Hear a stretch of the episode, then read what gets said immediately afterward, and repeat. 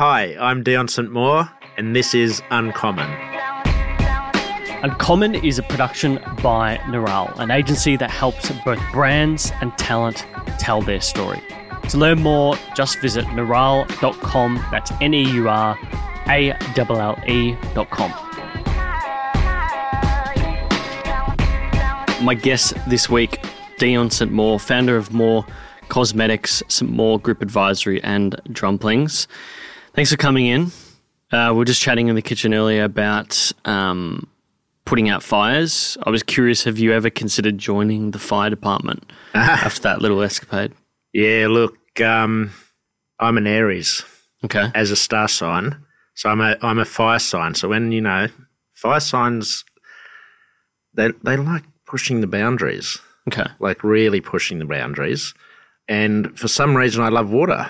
And being a fire sign, you know, it's that thing. You know, it's it's it's probably a resistance thing. I can imagine it's a resistance thing. You know, let's get a little bit, you know, energetic here in terms of, you know, uncommon conversation. But when you're a, you know, when you're a, a fire sign, I can imagine you, you probably resist, you know, things that you would may get in your way. So mm-hmm. water for me probably is one of those things. So I probably want to, you know, try and temper it or try and curate it or, mm. you know, try and wield its energy. Um, Interesting. Which is, you know, probably a philosophy that comes into, you know, my mindset as well because I'm quite unconventional and, you know, probably flowing a little bit like water, I guess. Yeah. Do you Good question, though. I was thinking how we got to that point. I was thinking how um, how far up was your apartment to that fire? Um, so I'm three levels up. Wow. So yeah, look to answer your question, to have I ever wanted to be a firefighter? No, but I think a combination of you know growing growing up in the country and having an analytical mindset. So I'm, my mind's just constantly, you know, working. It doesn't sort of stop in that sense. So when you have a mind that's constantly um, processing, mm. If something happens, I'm very, very reactional and very quick on my feet. So, so wh- whatever that is, it's been many thousands of scenarios. You know, whether I've been in Rio or you know on top of uh, you know the ski hill. You know. You, you sort of train your mind to be aware of things. Mm. Um, and that that leads on to a really uh, a really crucial area of I think me as a person. Um, when you study something like a design uh, discipline, if you're exceptional at what you do, you will take in everything constantly. Mm. So I'm constantly taking things in, even walking into your apartment now and into the studio, um, you know, I've already seen how things are placed, your bar, you know, the bookshelf over here. I've already noted all the books on it. I've seen the bottles up the top here of the great wines you've drunk. Um, so for me, I just see everything and you take it in. So those mm. things, when they're coupled, when you're seeing everything and being quite re- reactional, then you're sort of quick on your feet. Yeah, it's very um, A type behavior. Yeah, correct. Which I, I have too. Okay. Um, and but A type behavior, people think it's better or worse. It's definitely a double edged sword because it can make you, like for me, like almost obsessive with things like work. Yeah. As an example. Yep. And you, you look, you just took you just took the the the next. Uh, you know, paragraph straight out of my mouth, and that's correct. There's, it's a double-edged sword. So mm. I'm constant, um, and then that means you just don't have downtime. But when Pretty I do much. have downtime, I will sit on the couch and I, I just put the television on and I don't care what's on, on in the background. Yeah. And then it's what we were talking about earlier on that it's either white noise. My, my white noise, I do like peace and quiet, but then it'll just be the television on in the background. Okay. And whatever it is, it'll be a cooking show or, you know, I don't put reality television shows on. Don't, you know, don't go that far. the Kardashians or, you know, something crazy like that. Um, so cook, cooking shows is like your go-to. Yeah, cooking shows my go-to. Yeah. Okay. Yeah. So you must have loved like the heyday of. Remember when MasterChef came out? Yes. That was the. I got to say that must have been the pinnacle of cooking and food in Australia in the last twenty years. Yeah, definitely. Like it elevated it to another level. Yeah. Um, and I think it gave you know, and it opened up people's interest in cooking too. Yeah. You know, which Australia's always been second nature to the you know to I think home cooking because you know we think unfortunately people think of us as two steak and veg nation which we are but then you you start looking at obviously Europe and all of those beautiful countries and they just have such abundance of incredible cooking Yeah. but now at least you know you're right those sorts of shows you know have opened up people and you know at least has given them the confidence to you know to try to- those to things do it, right yeah. Well, I mean, it, it, what it made me realize is is how the impact of different groups of people, like having a Greek Mediterranean background, let's say, made me realize how many different things impacted Australian cuisine and how unique it was. Like, you know, in America, let's say 10, 15 years ago, you wouldn't assume that most people would have olive oil in Mm. their kitchen. But a lot of people, even 10, 15 years ago in Australia, had olive oil in their kitchen. Yeah. Like quite a lot of people. yep A lot of friends who had predominantly Australian backgrounds, Asian backgrounds, they had it because it was in the supermarket because people bought it. So um, there's all these little kooky things that I noticed watching those shows and how it impacted us as a cooking culture. And then obviously, you know, MasterChef elevated it and made celebrities out of people. Yeah. That's probably what it was, is the celebrity factor. yes Now, speaking of uh, you and your personality, and let's say growing up, what's sort of your earliest memory of life? Look, I grew up in far north Queensland, so I'm way up north. Um, Mareeba. Cairns, Mareeba, Port Douglas. So, you know, those sorts of areas. Um, and looking back, you know, growing up in a small, you know, Mareeba was a very uh, industry based um, region. So tobacco was the, the big area up there. Okay. Um, I would have assumed like sugarcane. n- sugarcane as you get down to the coast. Okay. So into Mossman and Port Douglas. So my Yeah. mother's side was down in Mossman and Port Douglas. Um, my father's side was up in Mareeba. And funnily enough, those two things, you know, are my, my probably my earliest sort of memories of growing up, up you know, up north. Um, you know, especially something, you know, like I can vividly remember walking into um, a tobacco kiln Wow. and there's these massive leaves. They're the size of you know two bodies. These leaves, and they they just get hung up, and you know they just get air dried. And you walk in, and there's just this incredible aroma. So I I things like that, I, I you know I remember stuff like that. that's um, that's scent. Yeah, that's scent. So you know that that and that is you know that's quite interesting that you pick up on that because that obviously l- leads further on into my life, and then In the cosmetic and then yeah. that takes me to my cosmetics sort of uh, area. So well, I can see how things like Tom Ford would inspire you because, like, things like tobacco and Hmm. sugarcane and all that is like a big feature of his um, his scent, so to speak. Yes. that they are nice masculine scents, if that makes sense. yep. But yeah, uh, the reason I pick up on the scent thing is mainly because for me growing up, it was my dad's factory Okay. printer. Right. And so there was really two smells you had. It was either fresh paper, which was very strong, yes. or like warm paper, or the smell of ink, Yeah. Wow. um, which is uh, one is really warm and one is cold. I don't know how else to explain that, but one was a cold scent, so it wasn't strong in the air, but when you smelt it in proximity, it was very strong. And then the smell of paper was sort of just everywhere all the mm. time.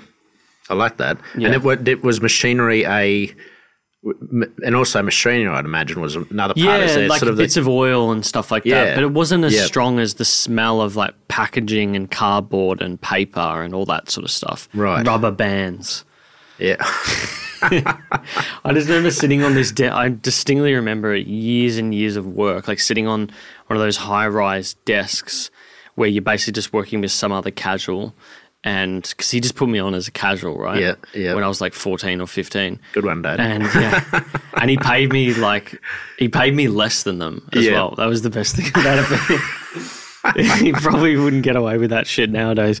Um, but yeah, like just sitting there packing up all sorts of projects, like wrapping in rubber bands and in boxes and all sorts of bindery work, so to speak. right. Yeah, that was my distinct memory. But it's it's interesting how those things like affect you later on in life. Yeah, I think so. You And get that- nostalgia for it. yeah, but if you if you're if you're if you're aware of it Um, you hope that you can retrace, re, you know, retrace uh, those memories, and then you understand why or where you're at, mm. and that that that plays in many aspects of your life psychologically. I think you know whether you've had trauma, whether you've had great things in life that happened as a kid, whether you are surrounded by things like ink and those smells, they form for you now, if you maybe stop and really dug deep, that you know it's probably carved something for you.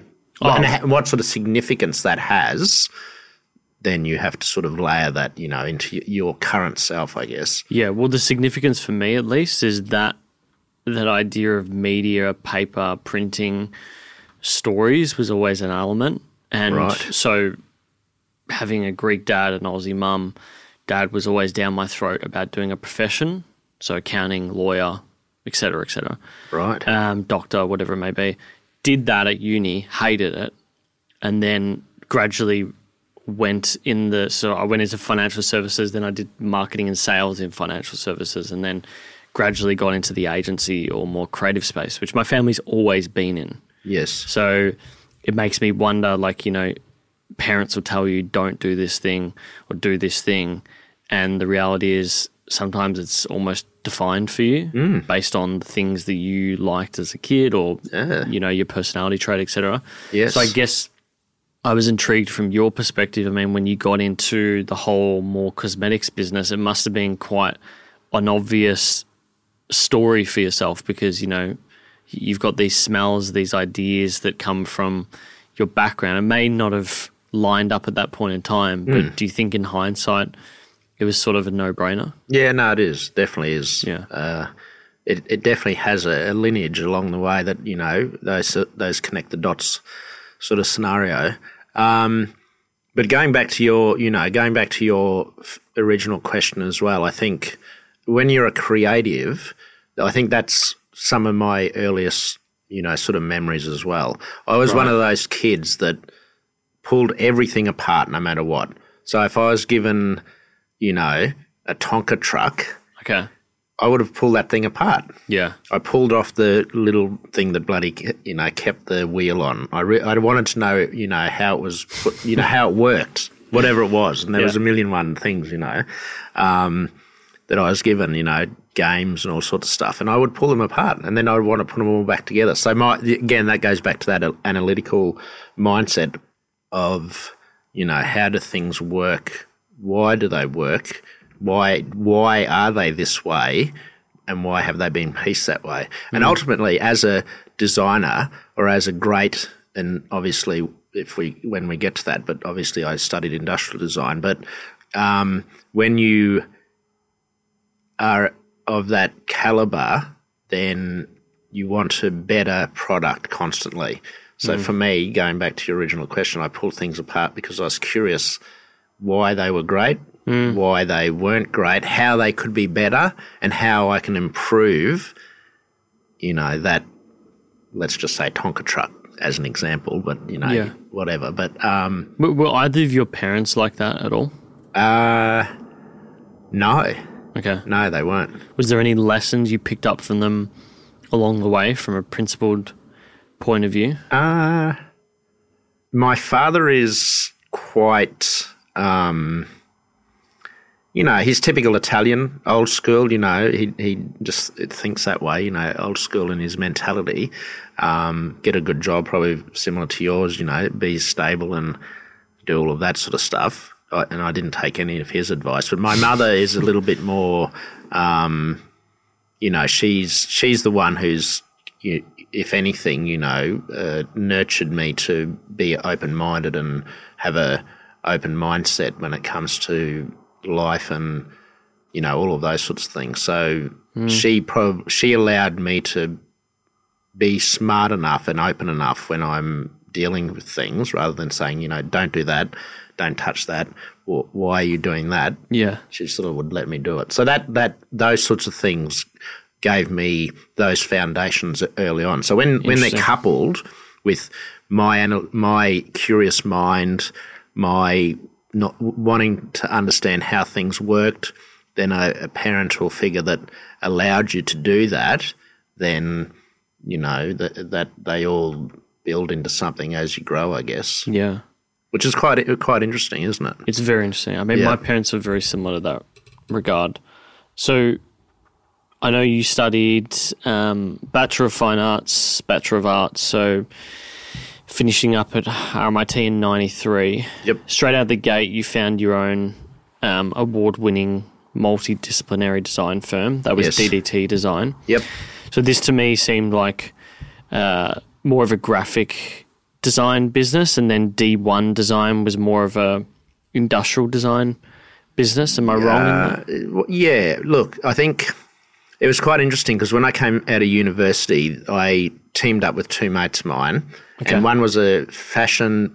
Uh, I think it's fashion merchandising. The the, the Oh, visual merchandising. no fashion merchant, merchandising. So he he he they study more the fashion side of merchandising and you know how it all sort of sits and all that sort of stuff. And then another industrial designer. So we pretty much did. We came out of university and we started this thing. But as you know, when you come out of university to get you know your first gigs, um, it's a tough run. So we just did everything. You know, we did graphic design, we did product design, we did commercial interiors, we did some residential interiors. You know, we picked up a job down in Port Melbourne. I remember we did we fitted out a whole um, office building. You know, here I am, no idea about you know fitting out office buildings, but whatever we could get our hands on, we got our hands on. it, yeah. So that's I guess that's why it's sort of um, it was a multidisciplinary design practice, and back then there was the North sort of North Melbourne Council, and I, I don't know, I can't remember what the council was, whatever it is up there, but you know they threw millions of dollars into you know building creative hubs. Um, Right. And somehow we got our hands on, you know, got got our hands on this gig, and we got became part of this new build. And you know, they they wanted to build in, you know, fashion design and product design and um, all of this stuff. So you know, it was it was probably early days of you know sort of incubators, I guess. Um, and you know th- that was a big big one for us as well. So those sorts of things, you know, I guess built built that business. Yeah. It's always interesting to see people who go because we've had other people who run agencies that just like straight out the gate of uni, they just go into founding their own business. Yep. And w- was it as simple as just the fact that you know it was too tough to get a job, and so you're like, "Fuck it, we'll just do it on our own." No, no. I think it. it look looking at it now, um, it go, it definitely goes back to my personality type. I didn't. I didn't Okay. want to fall into the you know the the gates of you know being being part of all of that. I I, I think I figured that out pretty quickly. Um, you know, while I was at uni, you know, I just I was just one of those characters that was constantly pushing the boundaries as well. You know, I was head of you know all the f- functions and all the you know all the cool gigs that we'd always organise and all of that sort of stuff. And so, you know, when when you when you're sort of pushing things constantly, yeah, I think that's You'd clash with authority. yeah. Yeah. Uh, you know, yeah, that's a good one. Yeah, that's probably quite a good one. I was constantly in the dean's office, but I, but I, but interestingly enough, I, you know, I was in the dean's office, and then I convinced them to employ me while I was at university to do work. So you know, things like that. Here I was, you know, a twenty-year-old being convincing the dean of you know architecture, and she was. I can't. What was her name now? She was a very famous woman um, and I'd have to think about it. But you know, like oh, here I was a uni student going to you know the, the dean's you know house for dinner and doing all these crazy things at a young age. You know, Yeah. things that I forget about now. But again, they that's that was me just pushing the boundaries and see how see how far I could get away with stuff. Yeah, and sometimes when you're an when you're an employee, it is very hard to do that stuff. And I found that for the first sort of four to five years of my working career, and that it just didn't align with my personality. I'd get in more trouble than anything. Yeah. Okay. Um. So, yeah, I, it took me a while to accept that. That sometimes, like sometimes, you just don't have personality traits that gel with working for other people, yeah. which is fine. Yeah. That's Yeah, and that's the other thing different. too. Everyone's Yeah. different. It just means that you've got probably a harder path initially in the offset. So, But it's Um, good that you worked that out because I think a lot of people take a long time to work that out. Yeah. Um, and it ta- it it's it is like anything, isn't it? You've you've got to go. You, you either fall into that sort of situation and then you work it out, and or you you you jump and you know it's, you know either early on or um, you know have the confidence to take that jump. And when you do, you know you you think, why the hell didn't I do this sooner? yeah, I guess my problem is that I would um, get too passionate about decisions that were outside of my control. Right. when I worked for someone else, and so I'd care too much, and so I'd get into arguments Yep. Yep. about it, where it's like it's not really my business, Yeah. you know, literally not really my business. Yeah, but like good attribute though. it is, but you know, it also gets you into trouble. Yeah. That's the thing. Yeah. Um, so I guess I was curious. You know, you, you had these two design businesses. It was obvious in one of the interviews you mentioned how more was sort of born out of this homewares brand D1 that was Yes. producing homewares, and you realized there was a place for more because essentially you could, well, you discovered recurring revenue mm-hmm. essentially Yep. as opposed to a one-off sale. But I was curious, like, why go from the business of essentially an expert to a product business per se? What was the what was the initial draw there? Were you bored of dealing with clients and disagreeing with their opinions? Because that is a commonality amongst creatives that we orig- and there's a lot of creatives that we interview Yes. and then eventually go and found their own businesses because they're fed up with people not taking their advice. so I was curious: is is there something like that? Was there something like that there? Or is Yeah, it look, merely- I think- is it just the opportunity? I think it was just it was the opportunity. It, it, it was the opportunity. I understand that side of thing as well. That side of things as well. Um, dealing with clients and all of that sort of thing, which I had to do early on. So now that I think about that, then you raise that, it's a good point. Um, like I remember doing a, an inter, we did an interior for a very, very, very wealthy um, Malaysian family, and she was royalty, and they had a, a an apartment in the Rockman's Regency, and they just got, said, "Here's you know two hundred fifty thousand dollars, go and you know fit out our apartment." It's like what the hell? But you know we would do it, and then you know there's ov- obviously the clashes because you know Right. Yeah. that that's and I, so I get your point. But going back to your question, um, being an industrial designer, obviously, I build product, create product um, that is, you know, it, it's it's beautiful to look at, but then it's consumable. So ultimately, once I got through uh, D1, which was a homewares brand, Yeah. but it was a beautiful, you know, if I ever had to do a like for like with the homewares brand, it would be like it was, you know, it was a it was a bit of an Alessi sort of style homewares brand. You know, we did really beautiful product, but then um, that translation into more was really starting to understand the homewares, which when you create a lamp, for example, and you build this beautiful lamp, sure, you might be selling at $500, but you don't come back in, in six weeks' time and buy another lamp. yeah. So then we just started adding in basic product um, into our collections of, you know, sort of body care and soaps and, you know, things, candles and stuff like that. And then those things, you know, repetitively, you know, they had a repeat.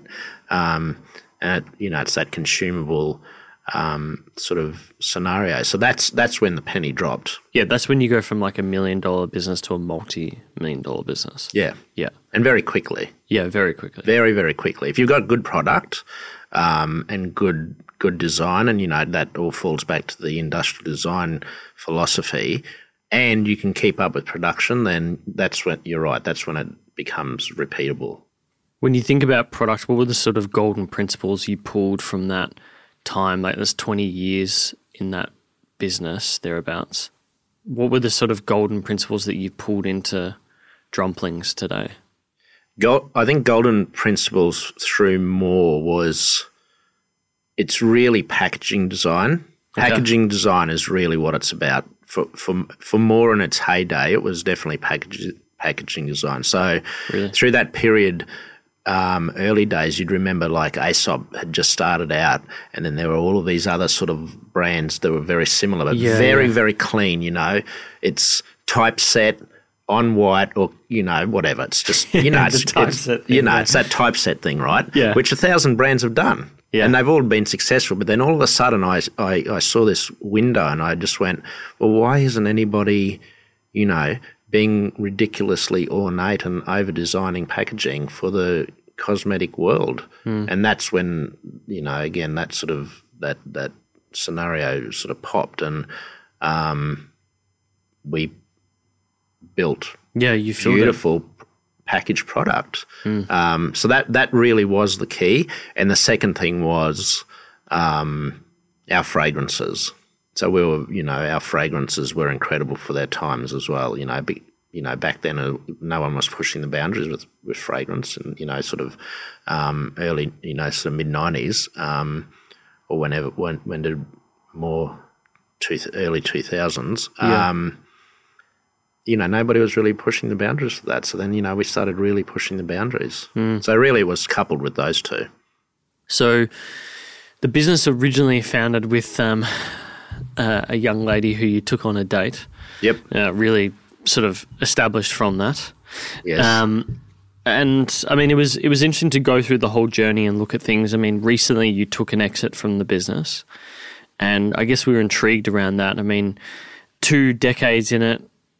I, I guess I was curious why sell? Why not just have someone else run it? Um, was it as simple as you'd had your time and it was time to move on and do something else, um, or what was the thought process there? Yeah, look, it, it had it was 15 years, and th- there's there's many factors. You know, I got to open up, you know, offices around the world. You know, I was in the US office. You know, every month. You know, I was in the UK office. I was visiting distributors in and out of the country for years and years and years. You know, there wasn't a month that I wasn't on a plane somewhere. Every month I was out of the country. so right. stuff like that. Um, Adds up. it adds up. And also, I think we we really pushed the boundaries for a long time, at least for a good ten to twelve years. We really pushed pushed it hard, and then then there was all the competitors. Then they all all of a sudden worked it out, and they all latched on. So, um, and that doesn't mean you can't keep innovating, but It gets harder. I, I just felt as though that you know my, my time was it was my time. You know, I'd done it for for a good you know like I said, fifteen years. Pushed the boundaries hard, um, travelled, lived, you know, done all of the things, but it was it was sort of time to do something new. Yeah. it really was time to do something new, and that's that's. That's part of my nature as well. You know, I probably get, you know, you, you, you'll understand that you get bored quite easily when you're doing stuff like that. And yeah. you know, I was, you know, and then look, to be honest, to be brutally honest, I was going to the office at 11 o'clock in the morning and I'd be in there for 30 minutes and I'd be like, well, I've got nothing to do. you know, it, it actually got to that point. Yeah. But, you know, like you got 100 plus staff, whatever, and they're all doing their things and there's a massive warehouse with another, you know, 50 staff in it. And I, I just didn't have anything to do. Hmm. So then I, lo- I'd probably lost a bit of the challenge too. So, I'd, you know, you became, you know, Groundhog Day and, you know, I didn't have to, I didn't have anything to do. Whereas Yeah. now I'm hands on with, you know, what I'm doing again. So that, Yeah. that's, you know, I love that. I love that I'm in there, you know, learning about production, you know, food and all the things that I had no idea about. And Mm. I still don't have any idea about, but I'm learning constantly. So again, you know, it's it's that. So look, it's a it's a few things, uh, but you know, probably ultimately, I did get, I probably got bored. Do you do you because that's something I would have in my own personality, I guess. Is, is there sort of cues for that that you look for now to prevent yourself getting bored with the project? Like I, I've got a sense that doing this project uncommon, I could do it for the rest of my life because of the type of people that come in the yes. room. But I also do worry, like, could I get bored of the, the format, so to speak? Yeah. Is there any any guidance you'd have for someone like myself? Uh, that's a very good question. you know when you when you are that A personality type, you you constantly need to be, um, you know, your mind needs to be constantly, you know, Stimulated. stimulated. Yeah, Yeah. thank you. That's that's what I was looking for. And um, there, there's a da- there is a massive danger in it. There's a massive danger in it, you know, and you, there's all the things that come with that, you know, complacency and um, so you've you've just got to be. I think you've got to be highly aware, but then it also depends on your sort of comfort, va- you know, values as well. Some people like being comfortable, so then you know they're happy being on that sort of that level. But if you're you you're constantly pushing the boundaries, well then you know there's a danger in it too because you're always living on that edge, which I tend to do a little bit as well. You know, I'm living on the edge a little bit at the moment, really throwing everything at Drumplings, um, and I believe in it, but. I'm living on the edge again because you know it's a, it's a pretty much a startup. Yeah. So you know, so there's a, there's a, you know, it, it keeps me alive and keeps Yeah. me stressed and all of those things, which I didn't have for a long time. So Okay. Yeah, so the lack of stress maybe is um, a good indicator. yeah, Okay. yeah, yeah. Um, so I don't know whether I've got whether they answered your question. Then I'm not really sure, but I think I, I think I got it. I think I think stress is like the lead indicator. Do you, if you don't feel stressed about something, then you should be worried. yeah, probably. Um, so Drumplings, world's first fusion dumplings brand, and I guess your first foray into the space. We've got flavors like cheeseburger, mac and cheese seems to be like the the number one flavor that everyone talks about. Beef Yep. rendang, truffle mushroom, butter chicken. You came up with this idea drinking with mates. Yep. You were wondering why no one had mixed this uh, idea of Western dishes with dumplings. And to me, initially, the idea sounded like honestly a tacky combination, but it's obviously come off and the food is good because I've Yes. tasted it. Like I'd been to du- Drumplings back in the day when it first launched, and you've obviously got this frozen food or this food distributed business now, which is everything. How did you ensure it didn't just become a trend and it actually became a sustainable business? Yeah, look, the, the, the Drumpling story is quite fascinating. It really is a good story. Um, number one, I was staggered. And I was staggered. Nobody had touched dumplings anywhere on the planet. So everyone's touched Vietnamese, they've touched Chinese, they've touched French. They've all mucked around with it and given it a modern edge, right? But nobody had touched dumplings, and it just fascinated me. But two parts that I found really curious was that yes, dumplings have been around for a thousand years, and you know there's a handful of them that are super famous. You know, pork and chive, and the list goes on. And then they had never been tampered with. And then the second thing was that there's the old school Chinese restaurants that are still old school. You walk in and you know the carpet's sticky and dirty, and you know the walls haven't been touched and painted for a thousand years, and the Chinese lady just says to you, two people, five. That's all they say. You know, Yeah. not welcome, but how many people? Yeah. It's always the case. So they're all, you know, it's old school mentality and old school. And then what, what, so those two things coupled fascinated me that nobody had modernized experience. So the restaurant really was built to prove the concept. And I built the restaurant purely to prove the concept. Um, it was an expensive prove the concept, but it, it worked. and you know, we we were generating serious cash, you know, within the first sort of six months. So it, I had to prove that concept on a commercial sense before, you know, we sort of jumped into you know the other areas that you know now that we're in, and then of course certain aspects of the world have forced us to pivot, which has been great, but it, it has been part of the process. So. Um, Certain so aspects being COVID, COVID, yeah, COVID, correct. Um, just a pandemic. but going back to that, I'm still fascinated because every dish on the planet can be built into a dumpling. So we're working on some incredible duck dumplings at the moment. You know, um, we're looking at plant-based dumplings. Nobody's done an incredible plant. The, there's a massive, there's just massive opportunity out there. Massive, massive opportunity of of a product that we go back to what you spoke about, and it's a product that is repeatable and it's scalable Yeah. and it's you know it can be global. So, you very pulled, similar you to the pulled elements from the time in MOR Cosmetics initially from learning about recurring and repeat revenue, and then you've pulled elements from product design as well. Um, you mentioned COVID before, so that would have massively impacted the business, obviously. yes. Um, how has that?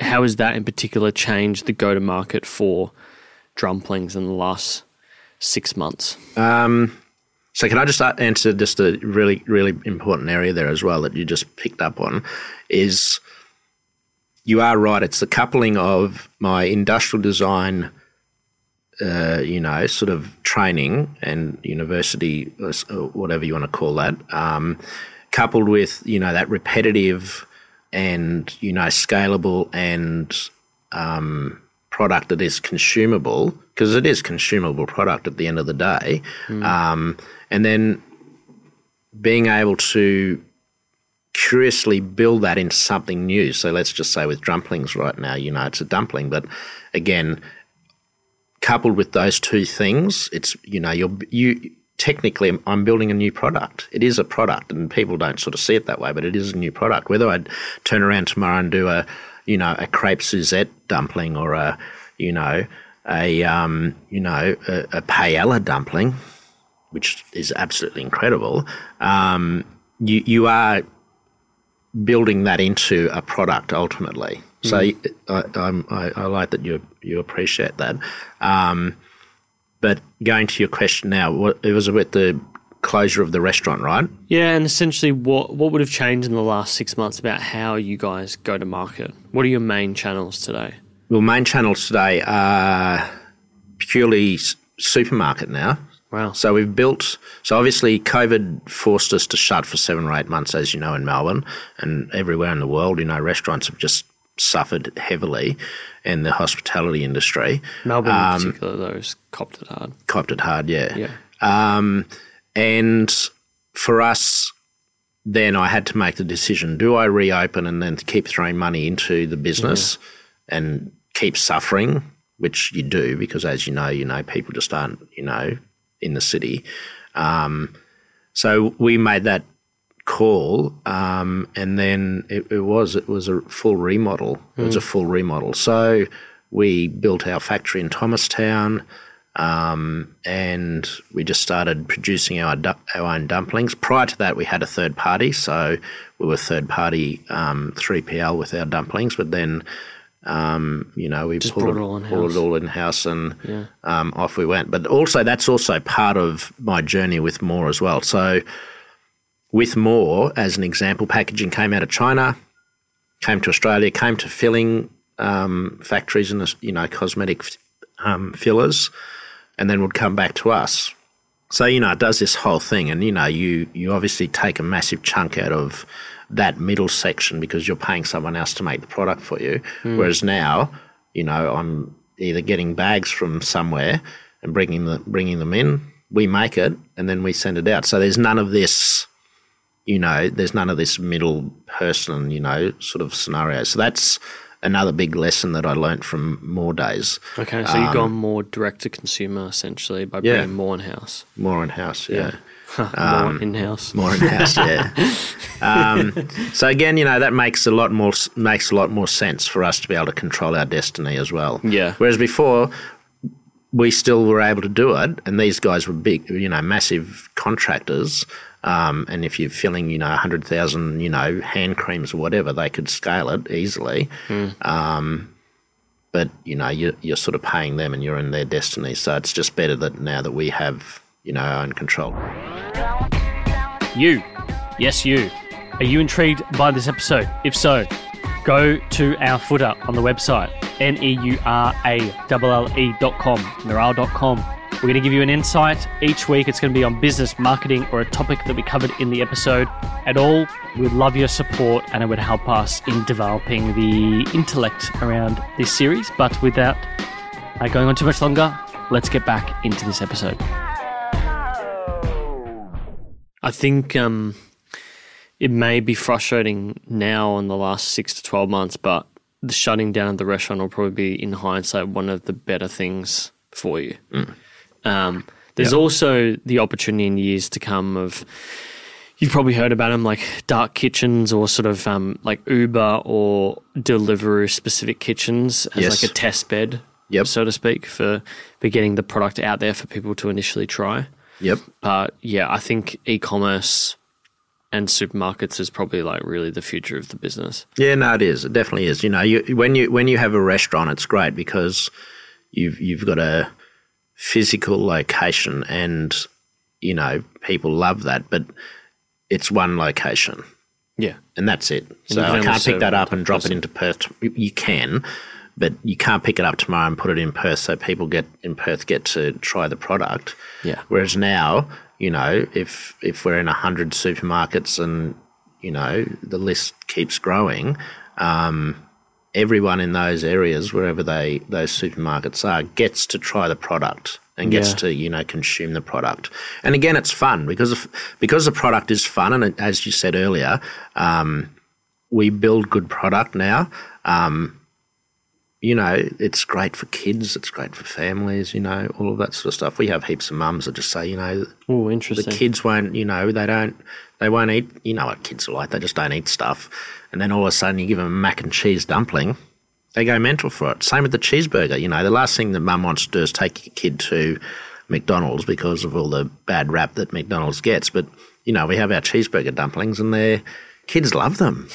but they are made with, you know, exceptional ingredients, you know, not Yeah. patties that, well, I don't know what McDonald's makes stuff with these days, but you know what I mean. Oh, I've, wor- I've worked. I've worked on a broiler at Hungry Jack's when I was like 13, 14. and I Ah, can tell right. it's not.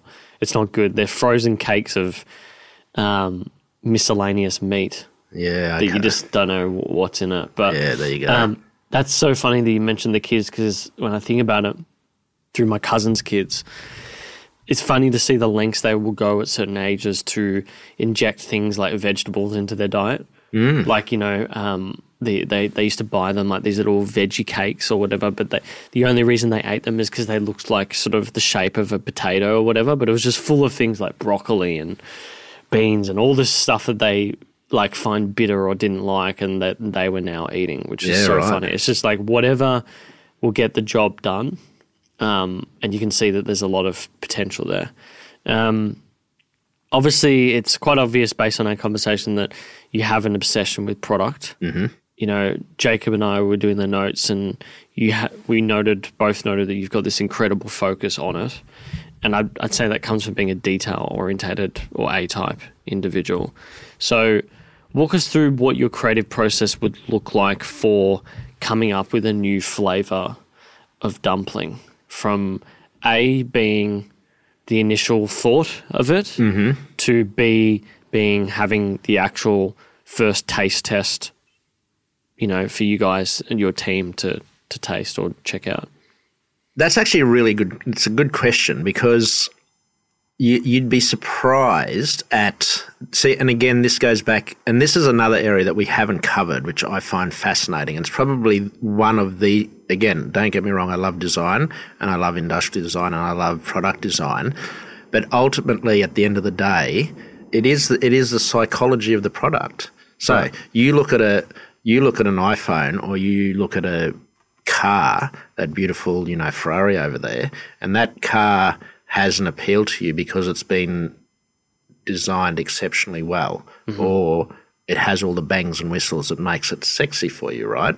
Or your Dyson, which I noticed was hanging up down there as well, which is another great industrial designer, by the way. Yeah. And it's a sexy machine, right? So it's been built and made to look sexy, right? And again, with us, we've built amazing dumplings, like some really incredible ones, and they just haven't been a success. So then it goes into all of this mindset of what people will look at a, a certain product. So let's just say, I'll, I'll use a really good example of something that we're toying with at the moment, and, and that's a Vegemite and cheese dumpling. Okay. So, will it work?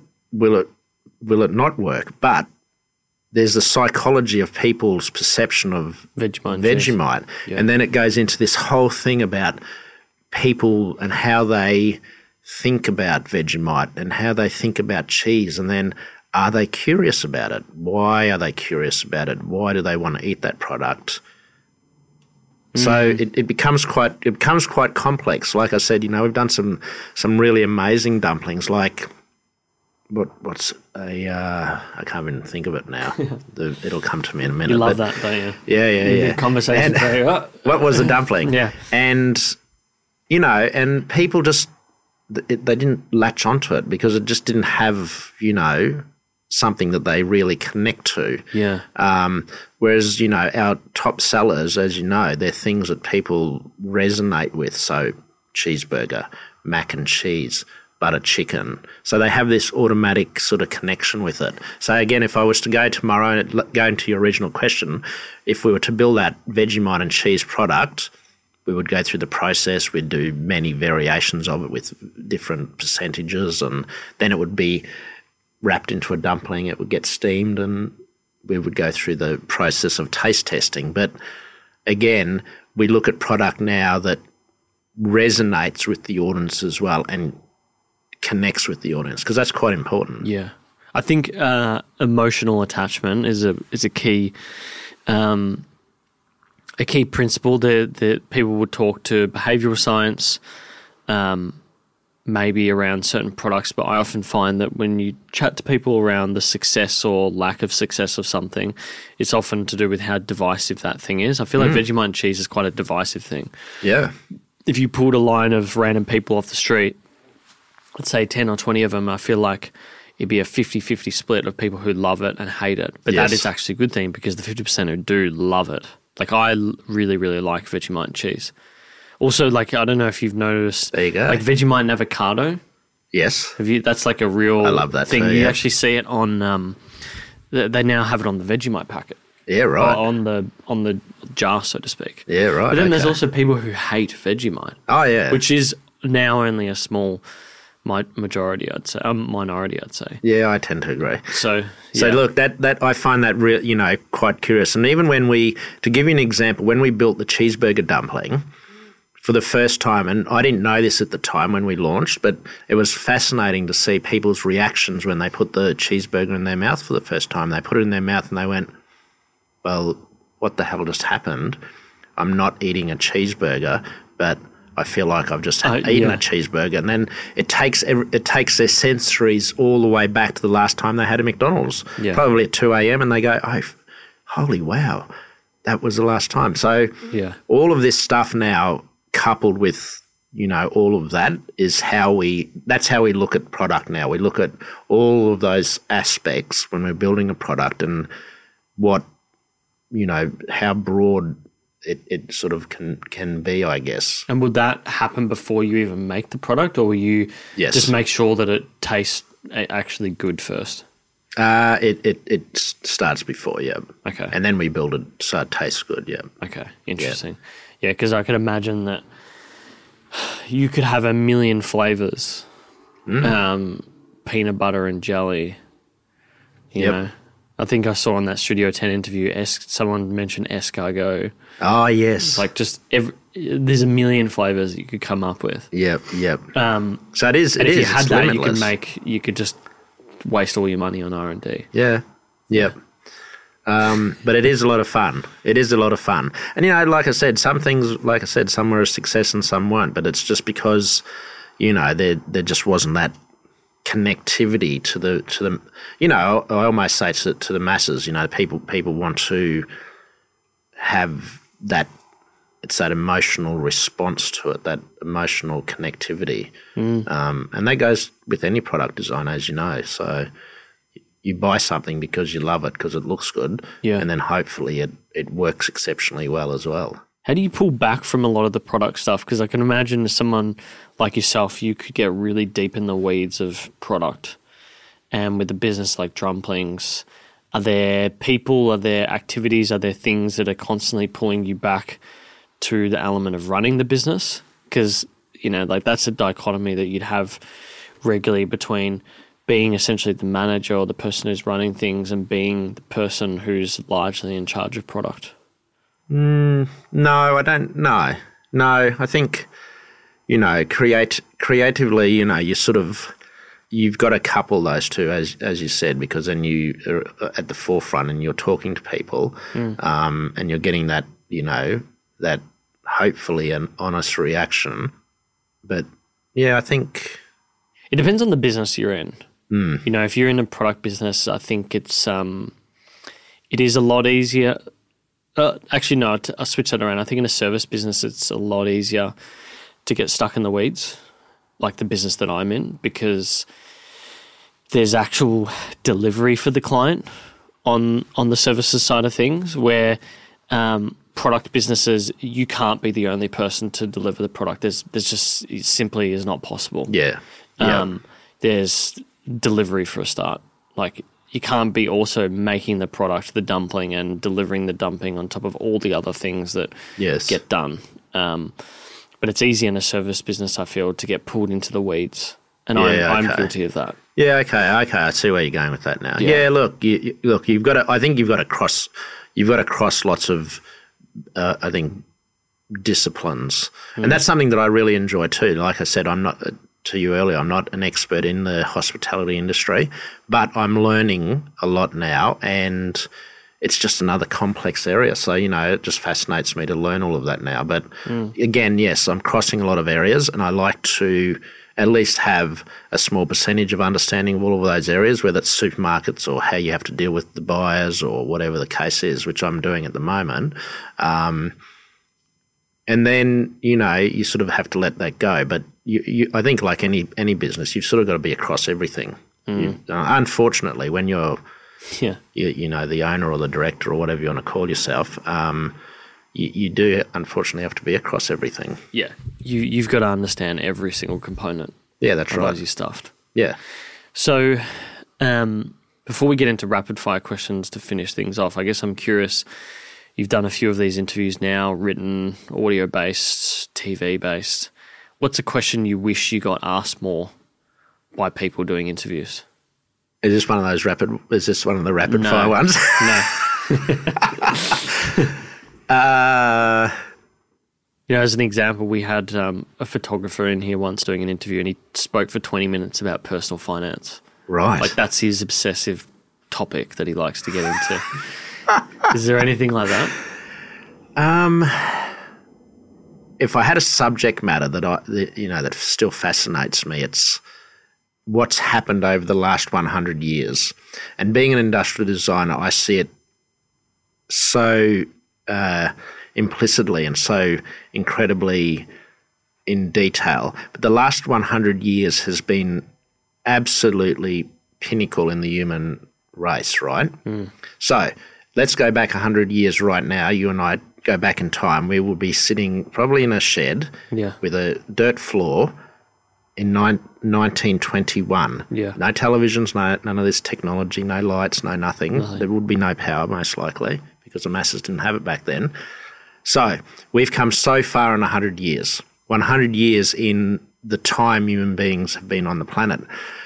And I again, this goes back into all of this product and psychology of where we're all at at the moment, and that's why I find it so fascinating. But so much has happened in my area because that's what industrial designers did. We were born out of the industrial period in the 30s and 40s to build product and make product repeatable, and then all of a sudden people became very rich from it because then they went, "Oh wow, I can make a you know an FM radio and make you know millions of them.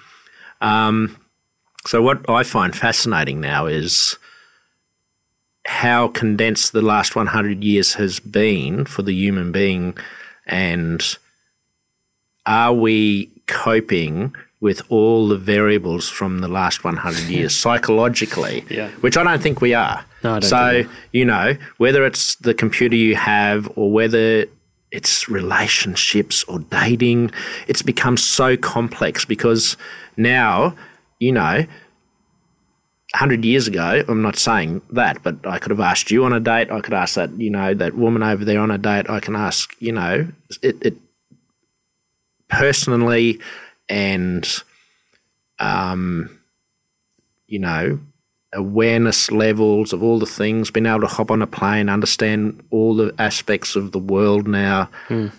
I find all of that very fascinating. Where we're where we're at right now, and are, is our mind and are our minds coping with all of those things? And it just opens up many things. Yeah. just opens up. So, it so, opens up so many doors, as you know now.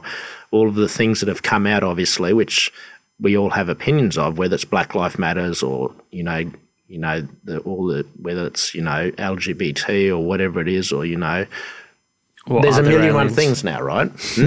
Or are there aliens? Do or are there aliens? There you go. Yeah. Th- yeah. So that I find that area very fascinating because hmm.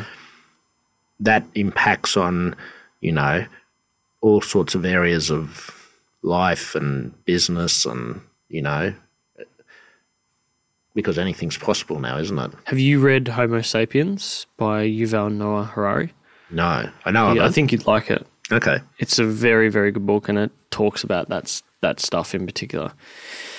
And you're right; it's super fascinating. It's like hmm. how do how do humans deal with the fact that they've basically got in their phone all knowledge on Earth Yeah. Right. in in this device? Yep. Like that's crazy.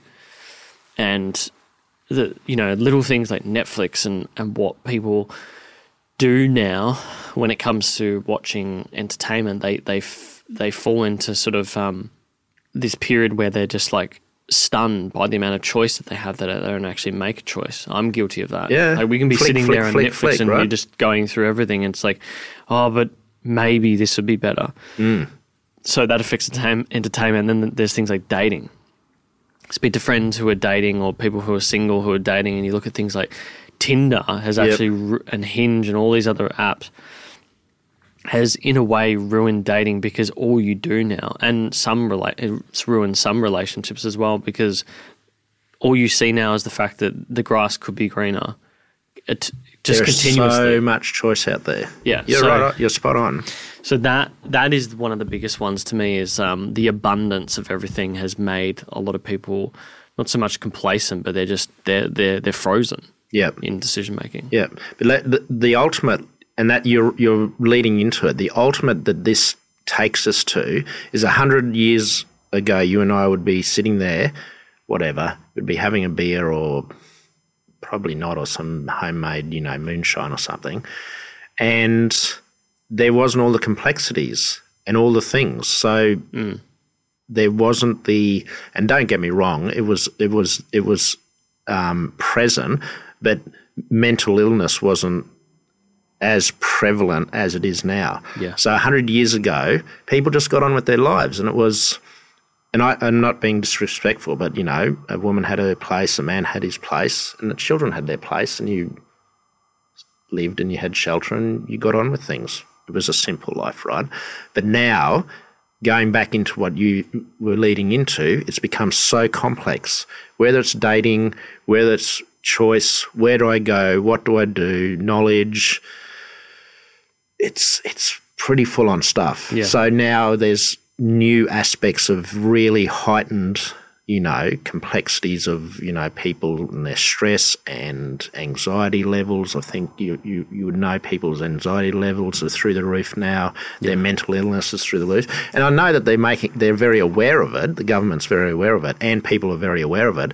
But when you look at that timeline over the hundred years, you, you, it's it started there. That's how it would have been. But now for you know t- 2021, it sits up here, whereas back then it would have been still here. It's like a hockey puck. So you know, it's just opened up a gamut, and the, whether the human mind right now is able to deal with it, I don't think it is. No, I don't think so. And it's a topic you could talk about for hours. Sorry.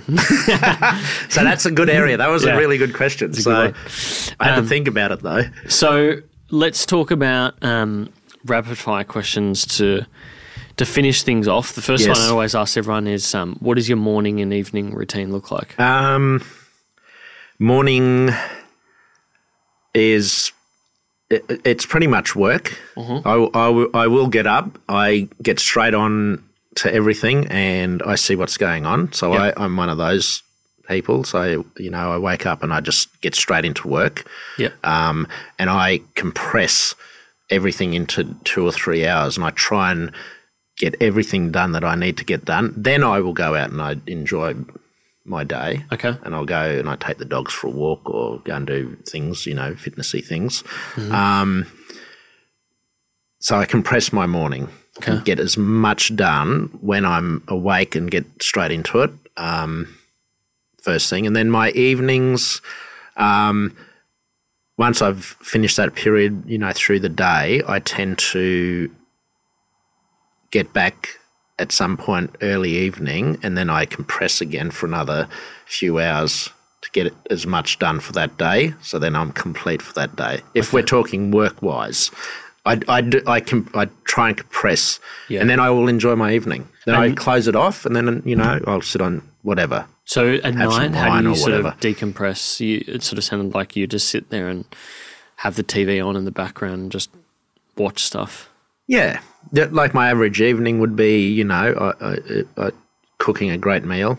Definitely love cooking, so I cook, you know, five, six times a week. Um, and you know, it, it's a glass of wine or a couple of glasses of wine, and, and that's that's sort of my evening. So I, I, yeah, but again, I compress, as I said, and then I just allow to have, you know, I, guess downtime after that, thereafter. Okay. yeah. Um, if you were to pick a movie, doco, TV show, podcast, any form of media that you'd recommend to the audience that you've watched recently and enjoyed, what would it be and why? Uh, I've never, I've never been a. uh, I love my documentaries, um, but they're they're you know they're not. There's not something that would you know come to mind that I'm saying you know go and watch this documentary. Movies, you know, there's a handful of great movies that I love, like anybody, but. Um, you know, I've I've only recently started, you know, getting into things like, um, you know, the some of the Marvel universe and, um, you know, even you know all of that. Yeah. I, I've actually been enjoying a little bit. Even the, even re- even recently, I watched that Ted Lasso, and God, that made me laugh. Okay. I don't know That whether you've the, watched um, that. That's on Apple TV. Apple TV, yeah. But you know, there's some there's some good content out there these days. But I'm I'm a, I like everything. You know, I love comedies. I love action.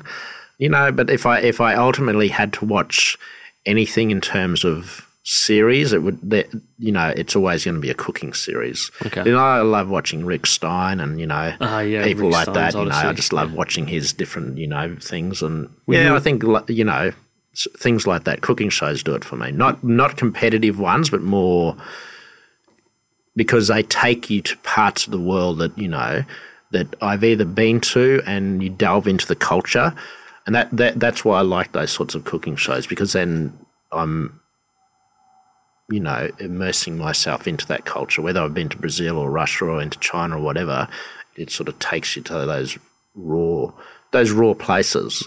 Are you a Yeah. Bourdain fan? Yeah, I am. Yeah, Yeah. Yep. Yeah, Even him too, right? Yeah. Beautiful. Bourdain was the one for me. Yeah, same. You Um, know, last question for you: best Yes. purchase under two hundred dollars. that I, I, you know what, I, I was looking at that, and that was a good, that was a good question. Um, I actually have it here on me, Okay. and it's this thing here, which I've modified. But this Is here, an orbit key? this is the orbit key. Yeah. So if you guys have ever seen this, they're incredible. But what I've done, typical industrial designer, I've cut all the heads off the top of the keys. So I've even made it more lightweight. So this is my number one purchase. So there's about seven or eight keys in there, and that is my set of keys right there. No jingling, no mucking around. So when you say you've cut the heads off, Yeah, like wow, the you've literally cut them. Yeah, To fit- down. Yeah, so right. it fits in there. So it's this beautiful little. Because ordinarily, if you had it like this, you All the have, heads would be around be sticking out. around the outside, correct? Wow. So I've really trimmed it down to make it into like a super neat little, you know, compact. Do you know what's funny is we're actually talking to Orbit Key at the moment right now, which is so funny. Yeah, that is so. so they've funny. done well. Good on them. I Very know it's amazing. Um, Melbourne business too. Yeah. That's cool. I really like that. I've, I know that my my wife Lauren and um, Julia, who's our strategist, has said like they want to just buy everything on Orbit Key. Yeah. There you go. And this one's the top of the. I think this one's top of the range. You know, it's leather and it's you know it's all very nice and it matches my shoes today. Yeah, I'd probably go with. Um, Um, I've got like this cliche thing of everything leather I buy is like a brown leather. Okay. Don't know why, but it's just my color. No, that's good. You've got to mat. You, you've got to coordinate. It's You've all got to about coordinate, That. yeah. All about coordinating. It's sort of like that that um, with the RM Williams shoes. It's sort of that um, I don't know what type of brown you call it, but it's it's sort yeah, of similar that to sort that. of choc- yeah. Chocolate So can I just can I just one last one, which I th- I think was a really good question that you added in there, which whether we have time or not. But that the last question that I, w- I wanted to uh, was it the per- the personal one, the most intimate or something. um, just trying to think. The what- 15 one- minute one, one of the 15 minute ones there. So we've got. Uh, I don't think it's one of these, but there's uh, what's in your fridge, No. food and drink of choice, No, the next one down. important truth. What insight? the important truth. what insight about life seems obvious to you but not to others? Yeah, I, I, I- think that's a really important one to close off on. And I think it's probably the most important one because we haven't spoken entrepreneurial and we haven't spoken this, the business side of things.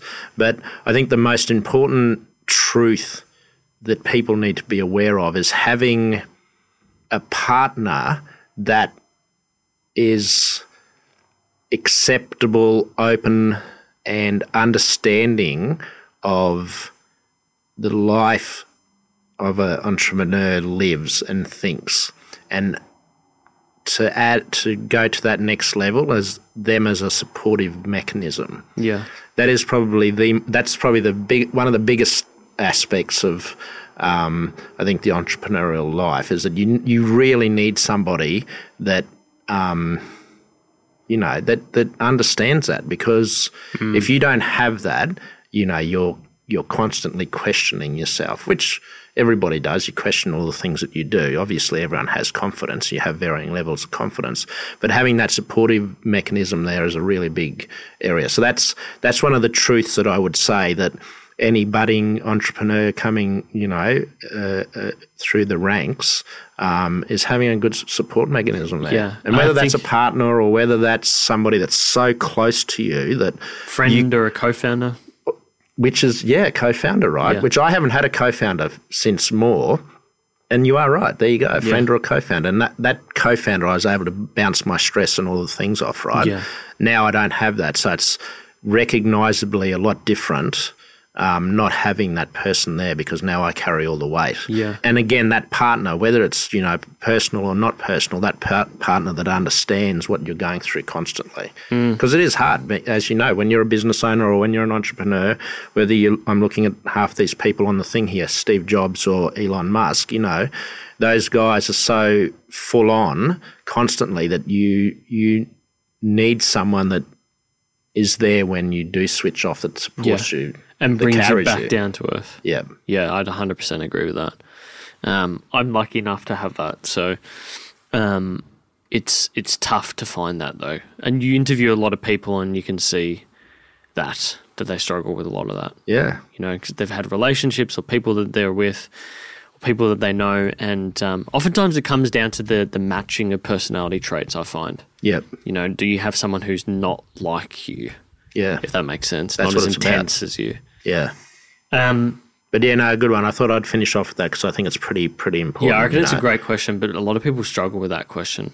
Yeah, okay. Don't know why, but um, Yeah, and I don't think it sometimes gets it needs time to, Yeah. to think about. yeah, Yeah, and I don't think it gets talked enough in that entrepreneurial aspect as having that other person that's sitting there that Mm. you know that's behind behind you. And you always hear the story after the fact that you know they were there carrying you, which they usually do. yeah, They're, the, they're usually your support mechanism. Yeah, So, yeah. as your case, you know, you've got a great support mechanism in um, your wife, but again, she's, you know, she's your support, and that's pretty important. Yeah. Pretty important stuff as you go through life and you go through business, Mm. especially when you're doing things that other people might not be doing and pushing the boundaries and whatever. So, you need that. yeah. Dion, thanks so much for coming in. Where can people find you on the interwebs? I, over all of them, I'm sure of it. Um, but no, look out for us. We're you know we're we're creeping our way into supermarkets. We just got our first foray into Woolworths Metro, so you know we're we're going through that trial period at the moment. So hopefully soon enough we'll be in you know in all their in all their stores across the country. So you know Yeah. We'll we'll link. Um, so we'll obviously link Drumplings. Um, it seems like you're most active on probably LinkedIn and Instagram. yes, say? for Drumplings. Yep. Yep. Yeah. Um, we'll link all of that. But um, Dion, thanks for coming in. Pleasure. Thank you for having me. Thank you so much for checking out this episode. If you do like it, please subscribe and, of course, like if you're watching the YouTube video as well. Uh, we'd really appreciate that. You can also find our Clips channel in the description. For audio, if you're not already listening, you can search Uncommon on Pocket Cast, Spotify, and Apple Podcasts quite easily. For video, if you're not watching, you can search Uncommon on YouTube. And behind the scenes takes and clips uh, on social media, then definitely check out at uncommon underscore show on Instagram. But otherwise, look, thanks so much for tuning in. And until next time, thanks for listening.